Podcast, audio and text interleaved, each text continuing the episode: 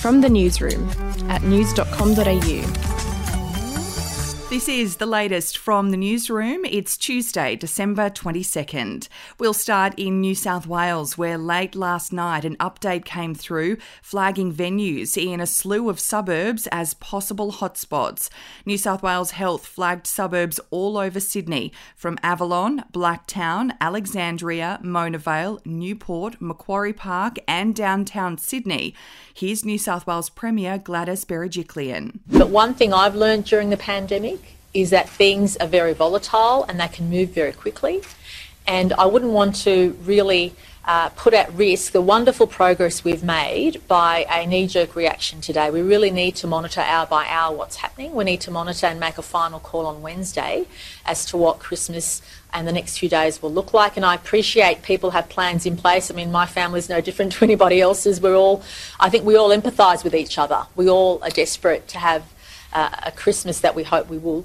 But I think all of us also understand that this year has been like no other, and uh, all of us have had to make sacrifices and consider uh, what we do. That is the one good thing. We're all in this together. We all appreciate what each other is going through.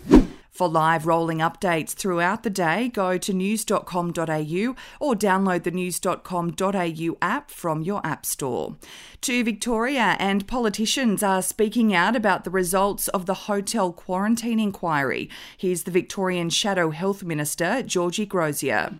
I just think it's so disappointing for all those family members of the 801 Victorians who lost their lives in this second wave due to COVID that there were no answers to the very basic of questions. Um, who set up the private, who made the decision on the private security. So they've had months, there's been 70,000 documents and we are still none the wiser as to who made that decision. Speaking about the findings, Victorian Premier Daniel Andrews said he would expect his former Health Minister Jenny Mikakos and her Departmental Secretary Melissa Peake to resign if they were still in their roles today. Overseas and EU officials are in discussions about a new, more infectious COVID 19 variant in the UK. Canada and India have recently joined countries from Europe in blocking flights from the UK, and train services in and out of the UK have been suspended. The new variant of COVID 19 is reportedly 70% more transmissible, but there's no information to suggest suggest it reacts differently to vaccines. We'll be back in just a moment.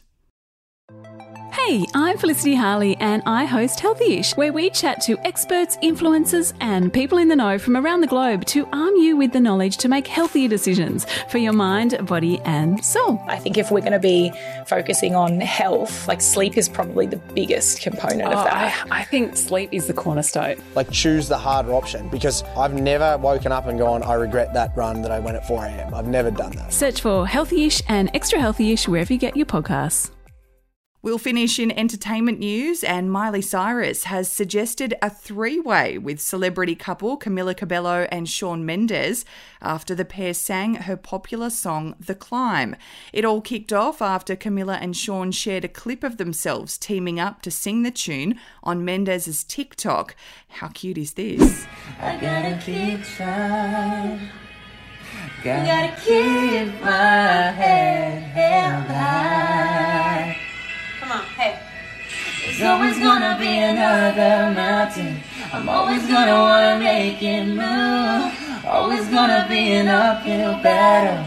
Sometimes I'm gonna have to lose. Ain't about how fast I get there. The comments were overwhelmingly positive from the public, but it's Miley's comment that has raised eyebrows. She simply said, Let's have a three way.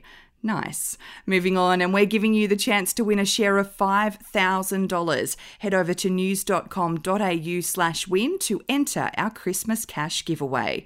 And that's it from the newsroom. We'll have another update in the Arvo.